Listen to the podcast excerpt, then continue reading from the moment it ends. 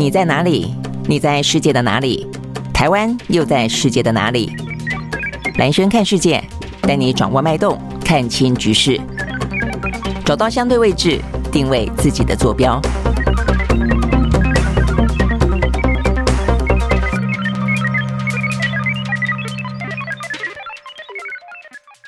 大家好，我是兰轩，欢迎收看、收听今天的兰轩看世界啊。那我们的节目呢，呃，在礼拜五哦，如果说呢有一些比较连串的事件，那值得更进一步的去分析的话呢，都在礼拜五的时候呢，邀请到一些重量级的来宾啊。那么今天特别邀请到的呃呃这个来宾呢，在我身边啊，很多人都已经看到了。其实如果经常看啊这个观点频道上面的一些呃评论跟分析的话呢，应该对于杨永明教授非常的熟悉哦。所以我们今天邀请到的呢，就是前国安会的副秘书长杨永明啊。他现在也是台大的兼任教授。Hello，这个永明，你早，欢迎欢迎。来，美女蓝先，这个很高兴上你的节目。大家好，我是杨明，在那个背景上面看。呃，观点，对啊，是观点嘛，所以你很熟悉嘛，对不对？因为对永明自己呢，也跟香龙有节目，然后自己也有主持节目等等等哦，所以我就说观点的这个观众会非常熟悉。但是今天啊，这个很开心的邀请到永明，因为呢有太多的原因啊，这个我觉得时间点实在是选的太好了。今天的二月二十四号啊，这个是俄乌战争周年啊，所以呢很多东西需要分析，而且目前看起来的话呢，呃，总而言之啦啊，这个尤其当连美国总统拜登哦都已经跳出来说你打多久我挺多久的话。呃，看起来这个俄乌战争啊，即便联合国昨天通过了决议，说呼吁他们啊要和谈，我看几率不高了啦哦，所以这么刚好啊，这个永明来分析。那再一个的话呢，就是美台之间啊，这一两件事情也还蛮多的啊，包括了昨天的美中的呃特殊管道，就我们的呃顾立雄啦、吴钊燮啦、黄崇彦啦等等等，还有萧美琴跑到美国的 AIT 的总部，跟美方的包括白宫的、包括国务院的、包括五角大厦的，算是蛮高阶的哦，这个官员见面谈。什么呢？哦，这个麦卡锡要来台湾吗？今天消息说要延后选完再来。哦，那如果这样的话，应该松一口气喽。但是蔡英文要去美国吗？那如果真的让他入境华府的话，哦，那这个部分又又紧张起来了哦。那这些话题在过昨天这个会会议当中有没有谈？可能会怎么样子的去延伸哦？那不用讲，今天还有个消息哦，这个自由时报头版头条，我说这个华尔街日报披露。呃，这个美国在台驻军 说增加四倍，不过我刚才跟永明开玩笑说啊，如果你只看标题说，哦，这个四倍好多哦。四倍多少人？四倍是两百个人，所以原本不到，不到，现在是三十个，四倍是多少？一百多个，而且一百多个，应该叫驻台美军顾问。顾问对，所以他在做一些训练了，所以这些想对，我想这些事情我们待会都来分析哦。好，但是重点啊，更重要的是为什么今天邀请永明来哦？是因为他上礼拜做了一件事情，他宣布参选。呃，不是上礼拜，我 我上礼拜是宣布，我从十二月底我就开始在做地方的。但我说你正式宣布啊？对了，对了，对，上礼拜呢正式宣布要参选啊。那我想，哇，这个好朋友宣布参选啊。不过事实上，在大安区也都是不少好朋友啦。罗志祥也很熟，也是好朋友啊。这个钟佩君，呃，也是啊，这个媒体圈的朋友啊。但是就是哎，所以你挑这个。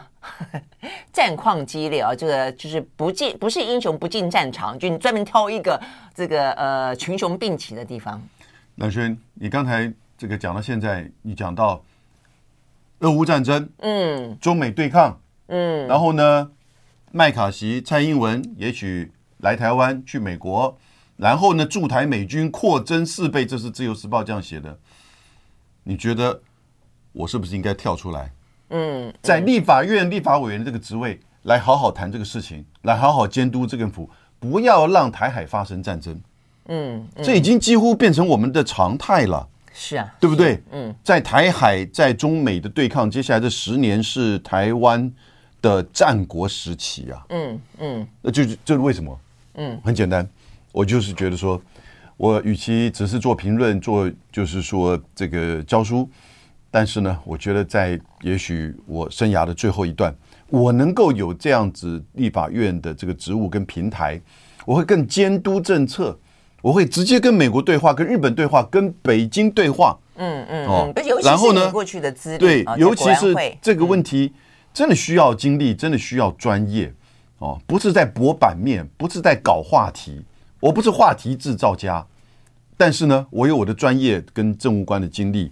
那我觉得这个是对台湾现在这个时间点非常重要的。嗯，不过过去这，个有没有回答你的问题？有有有，只不过我觉得过去大家看你啊，就是说比较像是呃被培养出来的这种呃这个政务精英啊，所以你当过国呃这个新闻局长啦啊，这个国安会的咨询委员啦，国安会的副秘书长啊。但是选举这件事情其实是另外一码子。这就这就是说哈，所以我没想到你竟然不，你这就是说你在台湾呢，你要面对人民，你要面对媒体，然后呢，政治人物现在越来越对媒体民意甚至民粹非常敏感。嗯，那次你要。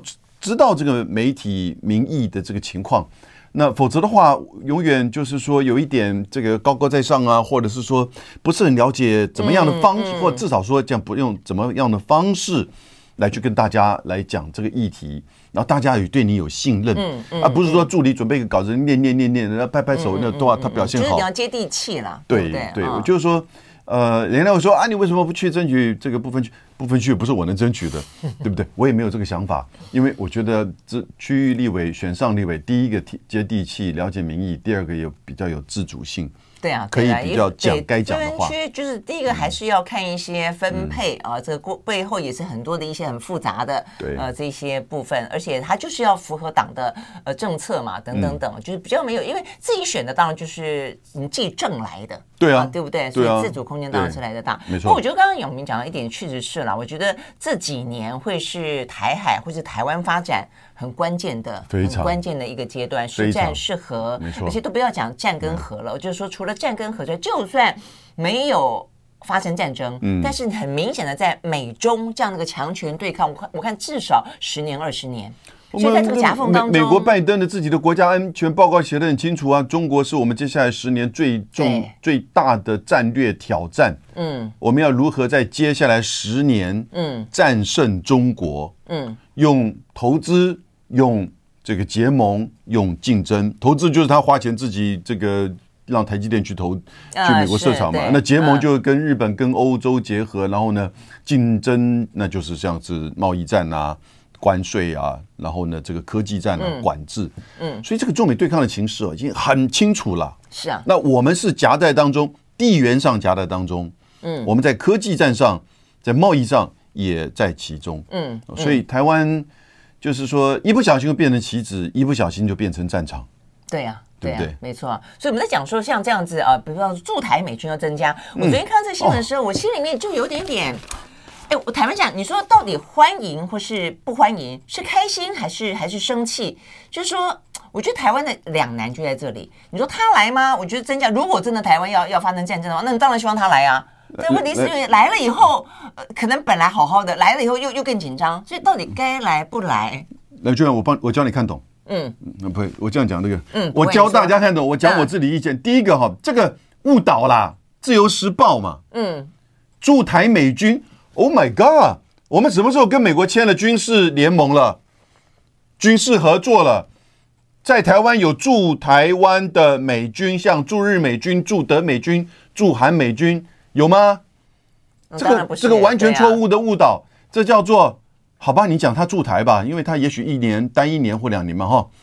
驻台美军顾问最多是这样讲，他就是帮忙训练嘛，他就是顾问，是教官。最近英国不是在帮忙乌克兰训练那个呃战机的飞行官嘛？大概就像训练。那然后第二点，有多少人？本来是三十个人，扩充四倍是多少？一百二十个人。嗯，So what？对不对？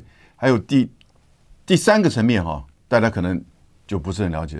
你更进一步去看，他是在训练哪一些部队？这一这三十个，也许将来变一百多个。呃，特种部队、海军陆战队，还有国民兵，这什么东西？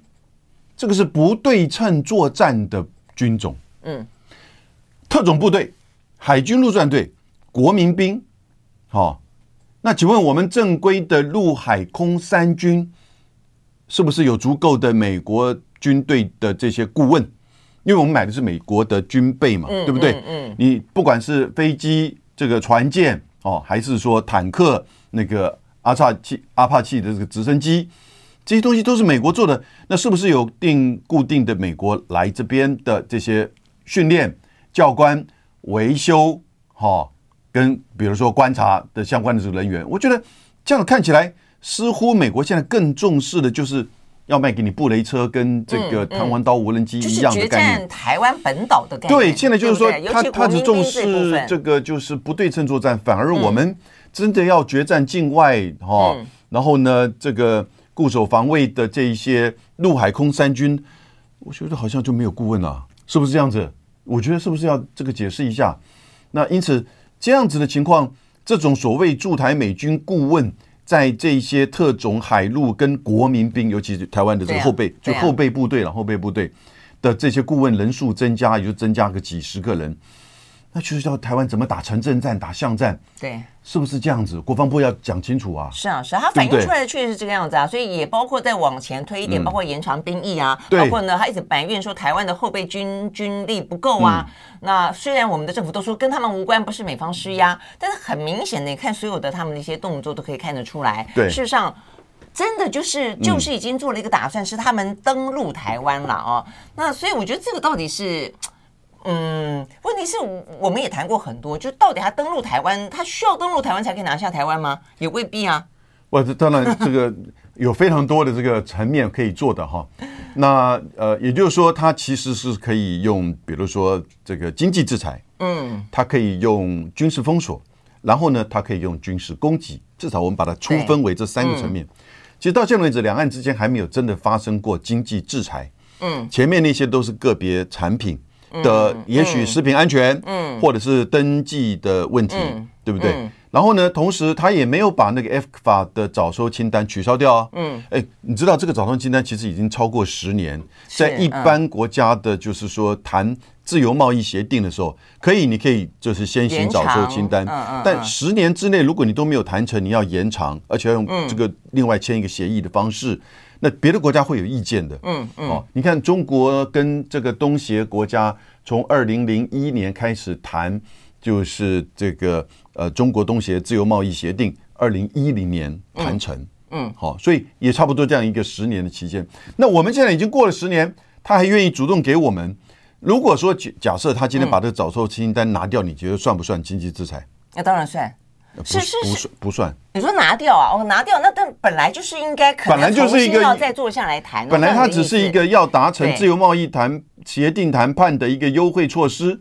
那你既然谈不成，就把它拿掉，这不叫经济制裁。对，但对我们来说，在国际上，我们有经济制裁之，我们有国经济制裁的痛哦，对伤害。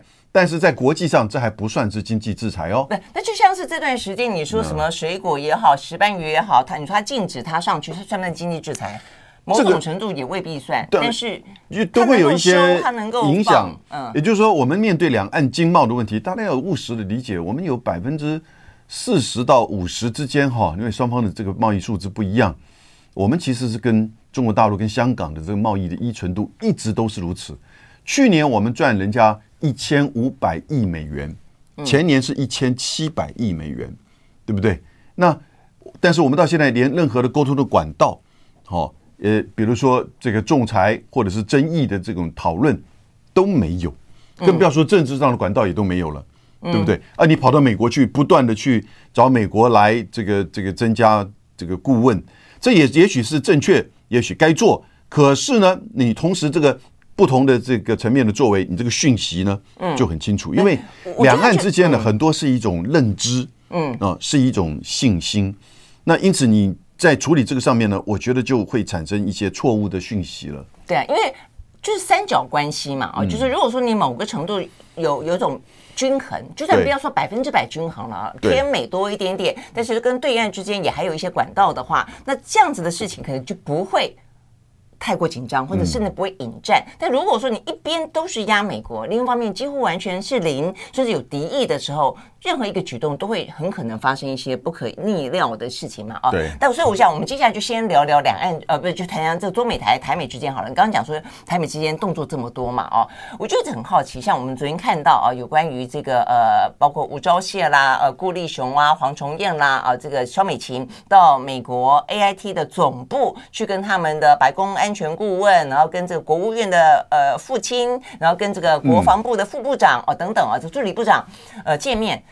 这个部分，而且他们是非常，我看联合报是讲说用低调包包装高调，但基本上我觉得已经够高调了。嗯，因为以前是非常的隐而未现的，就隐隐约约大家都知道有那么一场会议，每一年都有，但是呢，呃，都没有人去证实它，更不用说有去拍照，还可以让吴钊燮说哦，我在这儿这样子。所以那时候我，其实我就想到永明，嗯，对，我就想要问你，就是说，因为你在国安会待了很久，在马英九执政时期，国安你们那个时候有这样子的一个特殊管道吗？那它是怎么样一个进行的？所以你看昨天的那一场所谓的特殊管道见面，你的。分析跟你的看法是什么？这管道当然，这个已经持续了很长一段时间了哈。嗯，那不只是在马马政府时期了。然后呢，国安的人员的谈事情是要谈什么？谈真的议题。嗯，要有结论，要有结果，要有进展，不是在搞外交，也不是在搞宣传。嗯，哦，那这个不是在做政治。那昨天的这样一个情况。其实有三个点哈，第一个，嗯、这个照片其实一定是美国这边同意的，嗯，当然。第二个，大家去说啊，我们到 AIT 的华盛顿总部了，顾立雄跟吴钊燮进华盛顿，no no no，他在华盛顿的特区的对面维吉尼亚州啊，隔一个桥，嗯，跟那个甘乃迪艺术中心隔一条桥，那个地方叫叫做 Rosling 那 Rosling 这个地点呢，有很多高楼大厦。为什么呢？因为美国的法律规定，在华盛顿特区里面的房子不可以比那个华盛顿碑要高，纪念碑要高。嗯。哦，所以呢，都不是没有高楼大厦，所以高楼跟商业都集中到这里来。嗯，那因此 AIT 哦，美国在台协会把它的总部呢也设在那个地方。嗯，它是离国会很近，是离这个国务院很近的哈，开车真的三分钟就到了哈。但是呢，它不是华盛顿 DC。可是他把自己叫华盛顿总部，各位上那个网站上去看。第三点，也就是黄崇业为什么要去？嗯，我们以前没有碰碰过这个。总统府副秘书长是负责总统的行程，嗯，国安会是负责政策，嗯，国安会真的是在做政策的，对，做外交的，哦，做政策、协调政策、制定政策。总统府副秘书长只是在打电话联系行程了，嗯。所以我的研判才会觉得跟美跟蔡英文出访行程有关嘛？我已经我我我很清楚的确认哈，今年嗯，美国已经决定了，嗯，麦卡锡不会来台湾，嗯，今年今年蔡英文会去美国，嗯，你就在今年。对，嗯，那麦卡锡为什么不会来台湾？这个讯息也更确认是从他的两个之前的，但是也是做分别外交事务委员会。中国事务委员会主席的两个议员，都分别表达了。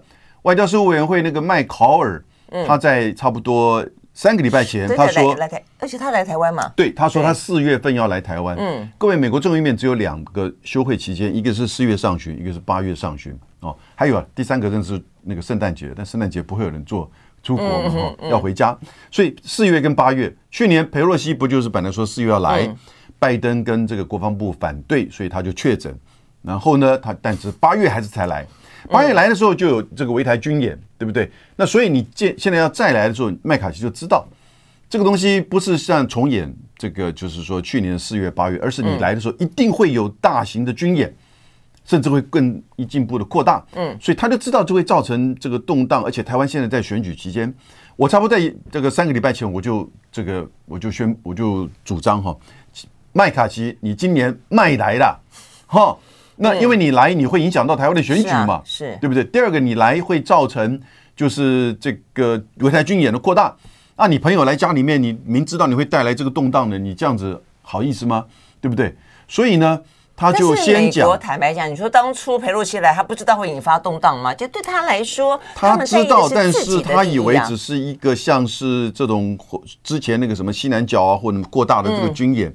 但是没有想到是一个围台的军演嘛，哈，那呃，我在想麦卡锡在四月的时候，他已经他他在之前已经透过他的这个就是这个麦考尔说，嗯啊，外交委员会的主席说他不会来，由麦考尔带团来，对。然后呢，这一次这个呃 Gallagher 哈，那就是中国事务委员会的主席，上个礼拜偷偷来，不秘密来了，OK，嗯，那他现在回去，华盛顿邮报登出来了，他这个投诉给华盛顿邮报，然后做个访问。那也就是什么？他说这个麦卡锡今年不会来，嗯，所以这个就很清楚，麦卡锡自己不好意思讲了，他只跟媒体讲，因为那时候你看到萧美琴跟游锡堃都去说服他，嗯，所以我觉得台北这边有第一时间的第一阶段是在运作麦卡锡来台湾，然后呢，所以萧美琴跟游锡堃都去，那他但是他知道这个可能产生的这个冲击，所以他就是说，呃，我没有这个目前没有这个安排，但是呢，我不会听中国的任何的这个指示。结果他让这两位分别来台，然后呢，表达他这个对外表达他不会来，你看这个操作很有智慧。那这个美国的思维啊，不是，我是觉得你刚刚讲到说，是让台湾媒体有报道说，这个尤锡坤跟萧美琴是不是去说服哦麦考尔来，呃，不是麦卡锡来台湾？如果是的话，我坦白讲，我真的觉得还蛮可恶的，嗯、就是说。呃，我们当然欢迎啊，这个美国的高阶层的这些民意代表们或者国会的领袖来台湾。但是，你如果说这个来台湾是为了你自己选举的利益的话，我是真的觉得很可恶。那尤其有过去年是啊，呃，这个裴洛西来台的围台军演，哦，那所以说他今年还可以去说服他来，那真的是很糟糕。也就是我们都反对任何两岸的武力使用跟武力威胁，可是如果你知道明知对方会这样子做，你还去刺激，啊。去制造一个，去放一个这个台阶，让对方能够过来，那不就是你自己的问题吗？所以那你的意图是什么呢？嗯、对，那你所以你觉得，那美方应该也有他们自己的考量，那所以他们自己为什么觉得，呃，他不来了呢？嗯，这个很简单，嗯，因为今今年就这两个事最重要，嗯，在这个、就是、我们选举，他们选举，这个台美哈，跟就是就是说这个两岸之间。没有，一个是麦卡锡要不要来，嗯，嗯嗯，一个是台湾人要不要去，嗯，是这两个大事情嘛，哈。那现在美国从美国的角度，麦卡锡来哈，不管他是不是共和党的反对党，他来代表美国要直接在台湾议题上再一次的要去表态介入，然后呢，其实是美国直接的介入引，如果发生了两岸的危机跟冲突，是美国引导的，嗯，但如果是蔡英文去美国。蔡英文去美国有可能有三种不同的待遇，一个是跟过去一样待个两三天，在这个城市，也许纽约这个这个开个记者会，做个演讲。嗯、第二个是到康奈尔去，嗯，他是康奈尔毕业的，是真硕士了哈。嗯。第三个他真的到华盛顿去了，嗯，我觉得第三个可能性不太容易了哈。但是如果他美国让这个拜拜登这个麦卡锡不要来，但是呢让蔡英文去美国，他回来之后或在。过程当中，两岸的军演威胁，哎，这个跟美国没有直接关系，所以有主被动，有主被动的差别。但是这个局根本是他安排的，是是是，那当然也是蔡英文这边设计规划的。嗯，我们要要看懂这个东西。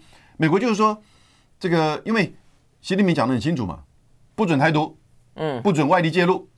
那如果麦卡锡在去年这个裴洛西那种情况之下，他还来再来一次，而且选举前来，嗯。我觉得造成两岸的这个台海风险哈，我觉得国际媒体也都会有一些意见。嗯嗯嗯，不要说拜登，其实国防美国的国防部也会有意见。然后呢，我们这边也会把他认为说，你这个是带来的动荡。没错，而且任何一个但是如果今天是蔡英文去比上军来在，他是被动的允许。哦，我们这边就会明确，你看，我们去美国去总总统去美国为什么不行？你为什么这样子军演造成的？这边的民粹又来了。嗯，谁又会捡到枪了？嗯。对不对？嗯、当然，他然后跟美国责任没有关系。他一样的在选举当中会创造出某种效果。那但是呢，在美国来看，他的主被动就有差别了。而且在国际的舆论当中的评论，他对对对，就会有差别了。是你这样讲是是。二零二二年之前，二零二一四到二零二二，美国对乌克兰许多政策也不都是如此吗？嗯嗯，OK，好。那但我们刚刚也就讲到说蔡英文去啊，所以蔡英文去，我特别其实我觉得对蔡英文来说，如果说你是一个总统，你一定会这样想啊，就是说你的任期的最后一年，你要。做了什么样的事情，替你的呃任期画下一个完美的句点，在历史上面，哎，可以留下一个什么样子的一个地位？就像是当初的马英九跟习近平在新加坡的见面，所以我去查了一下，马英九当初的话呢是十一月份。嗯，马习会对，呃，所以因为我一直在想说，其实呃，总统在他的毕业旅行啊，他可以是在选举前，也可以在选举后，对，对不对啊？因为一月份选举嘛，我们是一月份，明年一月选举，呃，选举后距离你五二零新的总统去呃这个上任，其实有一段时间，呃，总统还是看守总统，所以你其实你真的要去，然后避开选举效应，不管是好的效应不好的效应，就不要去影响选举的话，其实你可以安排在选举后。在当年马英九在选前，所以今年蔡英文，我就觉得说他很可能就会想要在选前。呃，对，因为八八月份中南美洲的一个国家的帮这个总统就职嘛，哈，这是八月份，但八月份又刚好是就是国会美国国会休会，所以我的感觉，所以我刚刚提到为什么黄崇业会去嘛，嗯，那就是在安排嘛，对不对？黄崇业去谈什么国安问题？他平常这个办公桌上公文上没有任何的公文跟国安的议题可以到他的桌上，这是体制上不允许啊，体制上不允许的，所以他一定是在谈。总统的行程嘛，他就是安排行程的人嘛。嗯、那他到美国去谈总统的行程，那就是美国要总统要去美国嘛。只有三种可能，一种就是说我刚刚提的，对，一种是到休斯顿、到纽约、到洛杉矶，大概就这三个城市。那这个就没什么突破了，坦白说。就以前做过，你待个两天三天，你可以跟侨界，甚至你可以去做个演讲。真的就没有什么突破。我觉得最可能突破就是到纽约，嗯，然后呢做个演讲见侨界，然后呢坐个飞机从纽约到。这个康奈尔的这个这个城市啊，带飞机来一个小时，嗯，啊，也许到那边访问。但是你说纽约当初陈水扁在纽约也有演讲过啊？对啊，所以你说这个，我想真的过境，我们现在讲的过境跟我们一般的人过境不一样哈，因为他会给他这个特殊的待遇。你你过境就在就是在过境旅馆待一夜，不是，他是实际上是入境啊，但是讲的还是就是对对对对，途经美国，我们讲途经对途经，但我们都讲过境嘛哈。但是呢，他真的是入境了，那给他的一些特殊的待遇。那这个第二种进去康奈尔，我觉得也有潜力，因为李登辉也去过，对不对？那他也那边拿一个这个真硕士，对不对？所以呢，呃，这个就还，我个人是觉得还好。嗯、哦，我觉得北京这边也会看，你就算是到康奈尔，虽然是有一点重演一九九五年的，九五年就是当初李登辉明之所欲，常在我心，后来就打了飞弹啦。对，因为那个时候两岸关系还不错啊，嗯、但我觉得即使如此，也会有他的紧张，因为在当初两岸关系不错的时候，李登辉去康奈尔，都后来出现了九六年的飞弹危机。那现在在两岸完全僵局、中美又对抗的局势之下。那这个时候，他如果到康奈尔重演李登辉的这个美国之旅的这种脚步的话，两岸之间，我觉得还是会有风险，还是会有危险，因为要端看北京怎么认知这个东西。但他也知道，任何的这种扩大的这个军演哈，可能会产生台湾内部的一些影响。哦，这两面刃嘛，你要表态，你要面对你自己内部的。压力，我们都忘记了。嗯，习习近平要面对他自己内部，不管是政治精英啊，或者是民意啊的，对于这个事件啊的这个压力，那他要做一些动作，那军方也对他会有一些压力，但是他也知道这个动作做出来会对中美关系、两岸关系、台湾选举也会有影响。问他们大概都知道，因此大家都在想如何打这个擦边球，擦擦擦到就是。因为一点，但没有跨那个红线，但是已经把那个红线推过去了，你知道吗？所以就从你这个角度讲，我觉得大家都想要打擦边球，嗯、但是你要比上一次的总统再差一点点，更接近一点底线那边才代表得分嘛，哈、嗯，对不对？所以对于蔡英文来说，如果只是跟李登辉跟他政治上的导师一样到康奈尔去演讲的话，对他来说这样子就够了吗？这是我们的疑问。那当然，我觉得对于对岸来说，我是真的觉得康奈康奈尔，我跟永明的想法一样，我觉得其实还好。呃，对，而且在当初李登辉其实不只是到康奈尔，他还包括那段时间的讲的的谈话啦，包括什么他接受德国之音的访问啦、两国论啦、特殊的国与国关系啦等等等前前后后，那个时候后来造成飞弹危机，对对不对？我觉得都是有关联。但这里的关键是什么？有人要点出来，嗯，有台湾的政治人物要点出来，不是说啊绝对反对你，但是要点出来他可能造成的危机跟影响，嗯，也要让全世界。也要让对对岸，尤其让我们台湾人知道，它产生的危机跟影响会是什么。那你作为一个现在要下台的总统，你在这个时点做这个事，你的判断，你为什么觉得它的影响这个不会有什么？只是单纯增加台美关系，台美关系需需要靠你去。康奈尔来增加吗？当然，所以我的意思是说，他会他会不会其实不限于或者不止于要求到康奈尔？因为现在民进党那个说法，他们的期待很多了，来希望什么对第三个第三个层面就是进入到国会哈。我我个人觉得这个应该不是。你觉得几率到底高不高？因为这就是美国做球了，嗯，这就是美国把自己就是说这个球做出来，等于是介入到啊就是他自己跟中美关系或两岸关系的这个层面。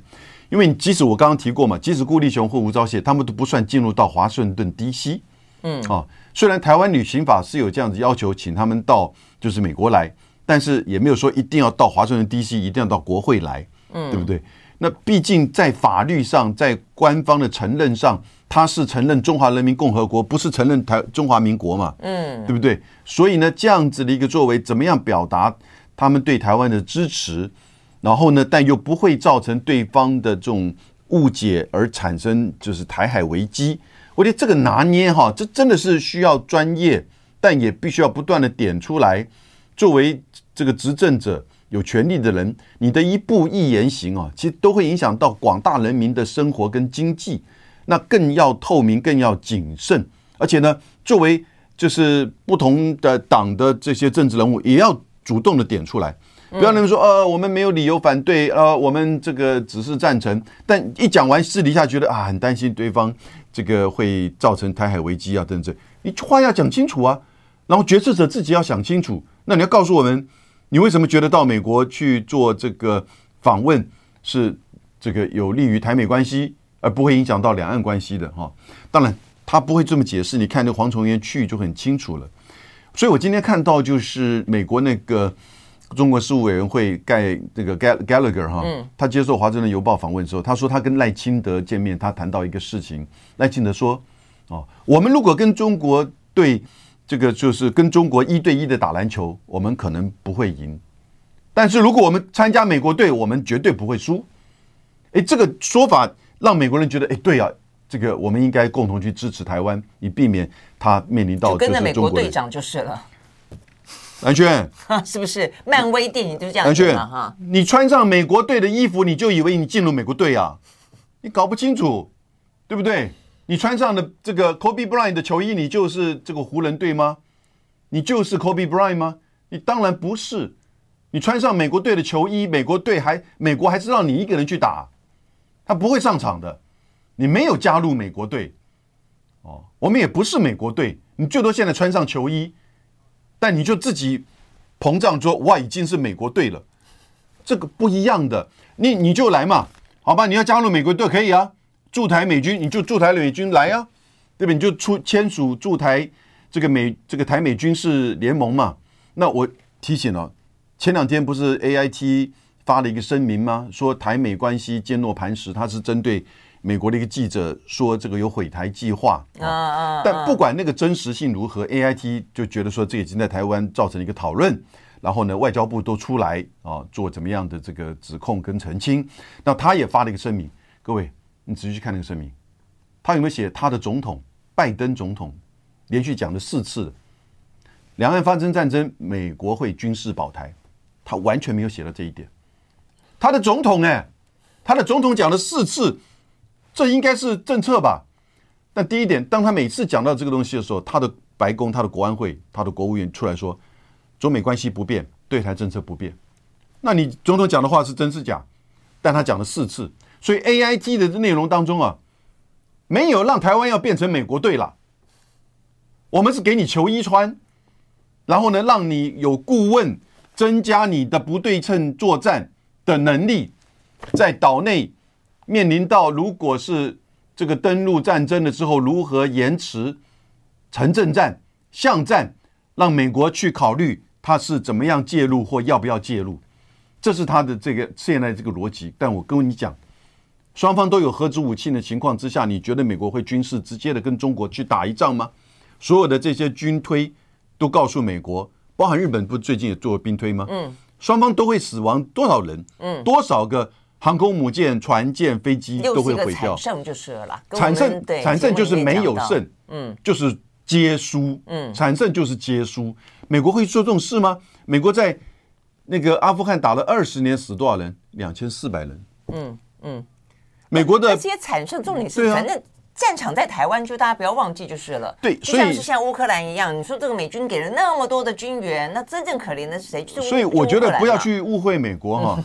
他也没有说要跟你签军事协议、军事同盟，他是在帮忙台湾增加这个武器的防卫，从他的观点，真的我们跟中解放军的武器来对比，如果这样列比的话，其实也不容易去维持这个，就是说制空权、制海权。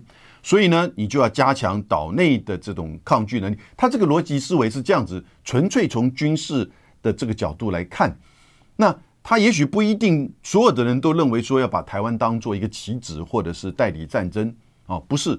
但是呢，他也许真的很多人是认为支持台湾的这个民主跟这个防卫能力。但我们自己要理清楚，我们自己不要把美国的也许他的这个逻辑或他的善意。解读成为说，美国已经让我们穿上球衣，加上美国队，我们现在有这个美国队跟我们一起在打这场这个球赛了。No no no no no，我觉得不能这样子理解。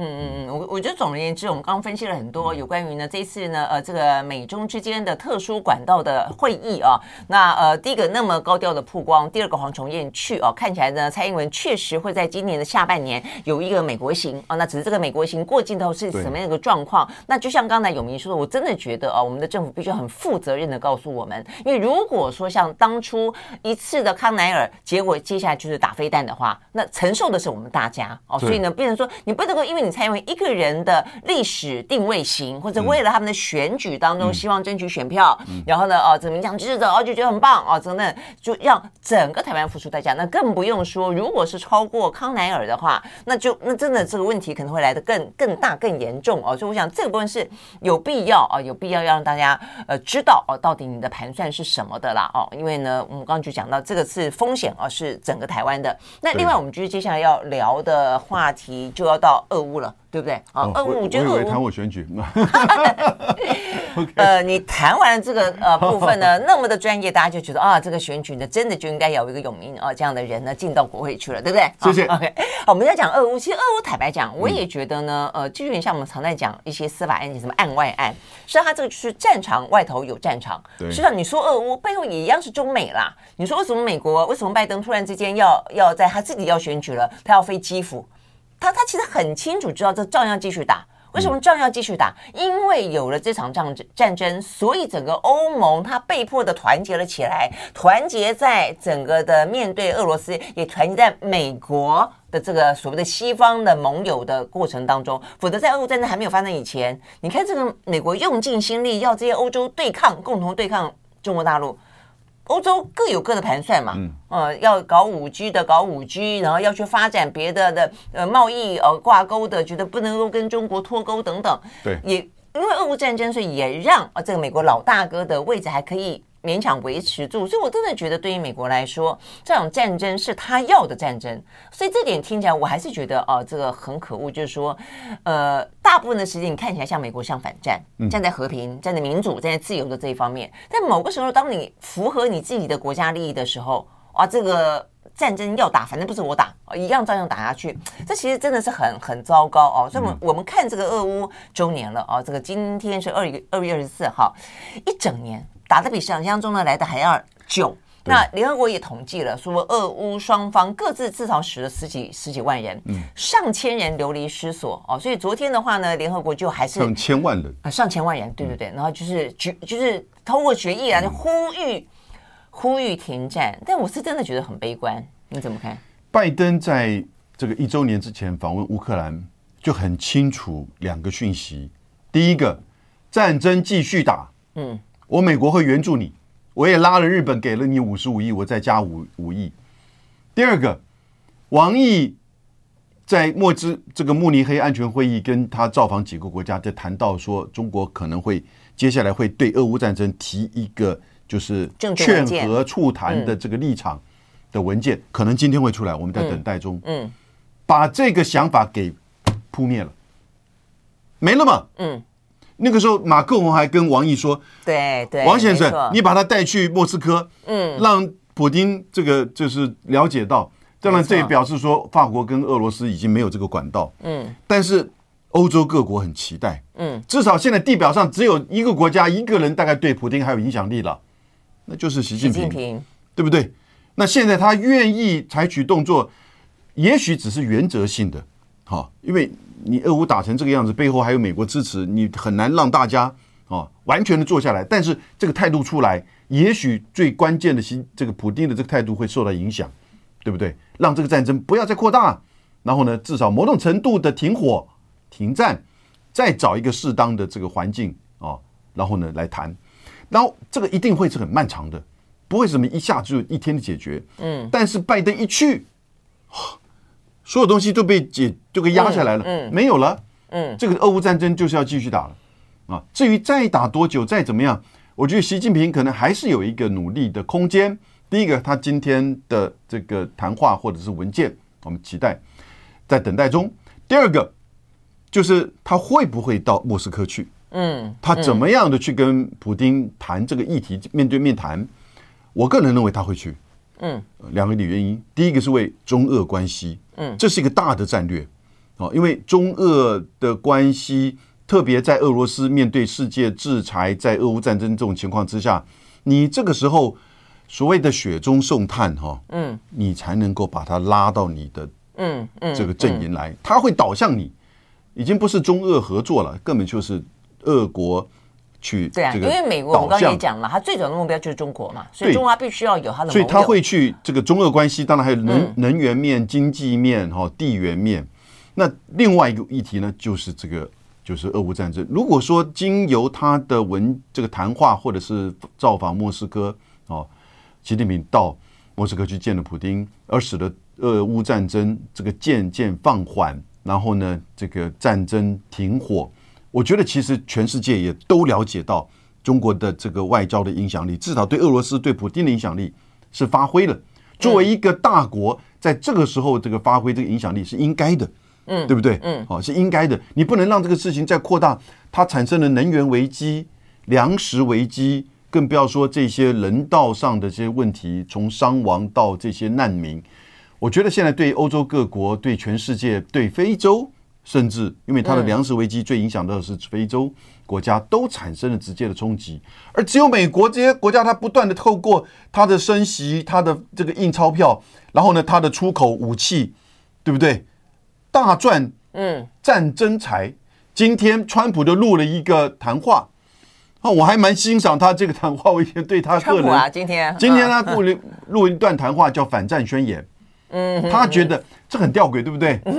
川普是共和党里面呢最鸽派的，因为他不喜欢战争，而且商人嘛。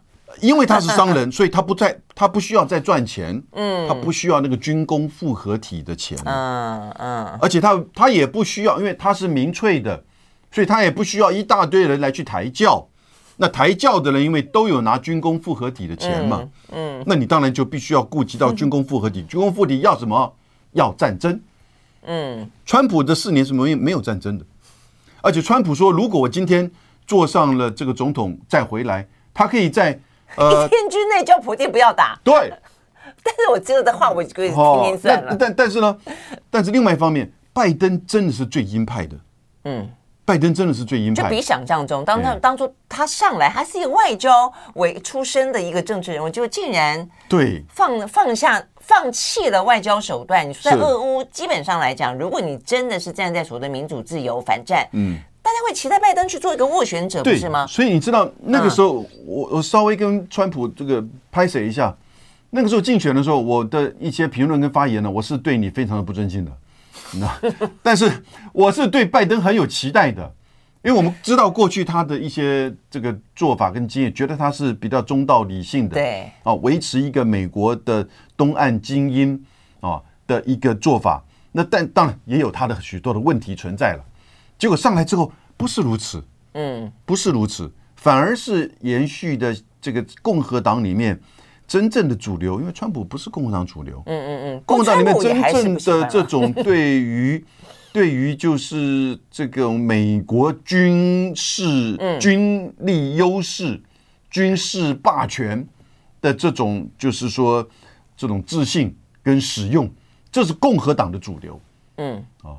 那我发觉了，拜登慢慢有点接近，至少他在外交跟军事事务上，虽然国内政策上是南辕北辙哈，跟这个共和党的主流，但是他在外交跟军事上非常接近，是非常的鹰派，对，我觉得这点是真的蛮让人家失望的，嗯，因为他自己真的是一个外交老兵，嗯，哦，所以呢，到现在为止，我觉得一方面可能是他要竞选连任啦，那他的问题，他的民调坦白说也没有很高，所以他可能就必须要去走着这个，因为民主党没有挑战者，对对对对，他们的这个所谓的反中的道路，那他现在唯一的就是说，在反中之余，他想要去表现一点点，还有一点点外交长才的部分，就是去管控。美中的关系，嗯、所以我想这个这是为什么本来啊，这个今年的春天如果没有间谍气球的话，他本来想要展现这一块的啦。但是基本上来说，他的反中，尤其在俄乌战争当中，他这个主战的态度啊，我都真的觉得，就像刚刚永明说的，我也觉得对习近平来说，实际上是一个机会，因为呢，美国不断的在形塑啊，这个中国大陆。那包括说台湾自己本身也熟悉美国这个制度，就是民主自由，所以我们对于这些比较集权专制国家，呃，包括说呃这个中国大陆不放弃武器武力犯台，我想这都都会对中国崛起的形象啊，这个造成一定的刻板印象。所以这个时候，如果说俄乌战争当中美国主战，但习近平可以做出一个政治解决乌克兰危机的文件，而且带去莫斯科，然后跟普丁说，而普丁呢买了他的单。嗯，让整个的俄乌的战争在经过这样周年之后，我相信一定是要等到呃这个中国大陆两会之后啦，三月过后，嗯，整个如果在四五月春天可以趋缓，或者甚至停火，那我真的觉得对于中国来说，他们要的他们要的那样的一个形象，就有别于美国给他贴的标签。你要自己证明嘛，那你自己证明用行动去证明的话，我觉得如果这部分他能够做得到，确实会是加分。是的，但是会。蛮困难的吧？我因为现在普丁那么好，你觉得普丁还会听他的话吗？嗯，对，这是一个问题。另外一方面，现在到那个时间点还有蛮长一段时间。那俄乌战争的变情势的变化其实很难讲。这样子，如果发生那个恐怖攻击，或者是扎波罗热电厂，嗯，受到攻击，那怎么办？嗯，对不对？所以我觉得这个变化会很多的。OK，好，所以呢，就今天，就今天这个二月二十四号啊，这个昨天联合国才通过了这个决议嘛，啊，呃，这个其实目。目前中国跟印度是投投弃权票啦，呃，然后嗯，但我我觉得这个呼吁弹劾呃放下武器，这也就是这个形式上的意义啊。所以你怎么看这这这段时间短短的这段，你觉得可以预估的出来吗？会有一场大的战争就开就就展开吗？还是就就是僵在那个地方？这各种可能性都有，嗯啊，因为那个坦克其实还没到。嗯，那到了的话也是德国或波兰的豹二，大概有三四十辆，因为美国的 M one 要到八月才能够进场，他要先做出来，然后还要训练，至少要半年以上的时间。所以呢，那坦克其实这个是具有相当的这种威慑跟攻攻击性的，但是呢，啊数量不够，然后同时也在这个地面上，其实就是说展现的这种作战能力哈，呃，我觉得在乌克兰现在这几个。这个交战点上面，能力这个影响有限。嗯，那但是呢，其他相关的这些重型武器都已经到了，所以会不会有一次的这种大会战或几个战场上同时开启，以及恐怖攻击、炸波罗勒的这个就是电厂的攻击，来自于俄罗斯这边会不会增加对于这些其他的都市，包含基辅的这些飞弹攻击？俄罗斯现在都用到了一些。这种就是极音超音速、超级音速的这个飞弹啊，而不是早期那个匕首飞弹哈。匕首飞弹已经相当这个厉害了。那在这些东西武器的提升、战场的扩大，然后呢，会不会出现恐怖攻击？我觉得这几个层面呢，都很难这个百分百的预料到底会怎么走。但是可以确定的，这个和谈在这段期间之内是不会出现的，是不可能。对，嗯，我就看也是不可能。OK，好吧，那所以呢，因为有有名要参选的关系嘛，啊，所以呢，你就呃有时间就常常来，你就可以一路看下去，到底呢，呃，在四五月份有没有可能至少在一个地表上面很久很很久没有在我们眼前发生了一场战争，而且经历过了一一年，然后呢，你从一开始担心绝望到现在，你没有一个复谈的可能性，到底有没有可能再出现一个改变？我我觉得任何发生在乌克兰的这些之前、现在在发生之后可能会出现的，我们在台海都要注意。当然，因为国际的媒体、国际的这些政治人物，甚至一般的民众，都把台湾视为下一个乌克兰。我觉得应该，我当然是要防止它发生的哈。当然，我也不希望它发生。但我朋友到意大利去坐计程车观光，就两个月前哦，因为欧洲比较早解除掉这个口罩嘛，他坐计程车，计程车说 Where you from？啊，台湾啊，Next Ukraine。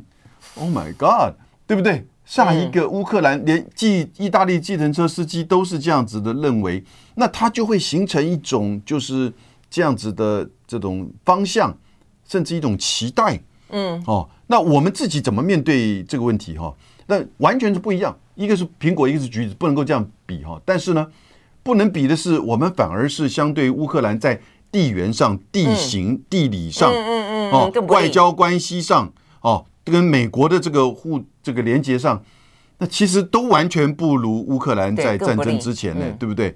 你难民怎么跑？你东西怎么进来？哦，不管是物资、武器怎么进来，嗯，然后呢，我们只是人家领土的十七分之一，扣掉了山地更小。对不对？就是几个城镇，嗯，那我们要打城镇战、巷战，好，然后呢，美国会不会进来？中国是一个核武国，美国有没有进派一兵一卒进入到乌克兰？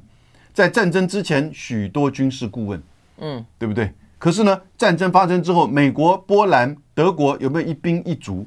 但是呢，他把所有他们的武器送到战场上，让乌克兰人使用，对不对？这根本是美国在打这个仗，只不过是美国的武器在打。乌克兰的军人跟人民在死在伤，对不对？所以，然后呢？为什么他不愿意？因为他一如果一进去的话，可能会跟俄罗斯产生了核子这种核武大战的可能呢？那个地球就毁灭了哦。所以这个就是说，在中美的在台海的问题上，美国会这样子吗？啊，你说中国只有四百颗，美国有五千五百颗是没错，但是毁灭地球要几颗？以及中俄的战略合作，俄罗斯也有五千八百颗啊。嗯。对不对？所以看待这个问题的时候啊，如果说苹果跟橘子来比，你说啊，所以不用担心，我们不会是乌克兰。但如果你不谨慎、不小心，或者是你刻意操作、刻意刺激、刻意挑衅的话，我们很可能会是乌克兰的。对啊，我觉得就国家的本质来说是自私的啦。我坦白讲，自私自利的。那就这个领导人的本质来说，我说他。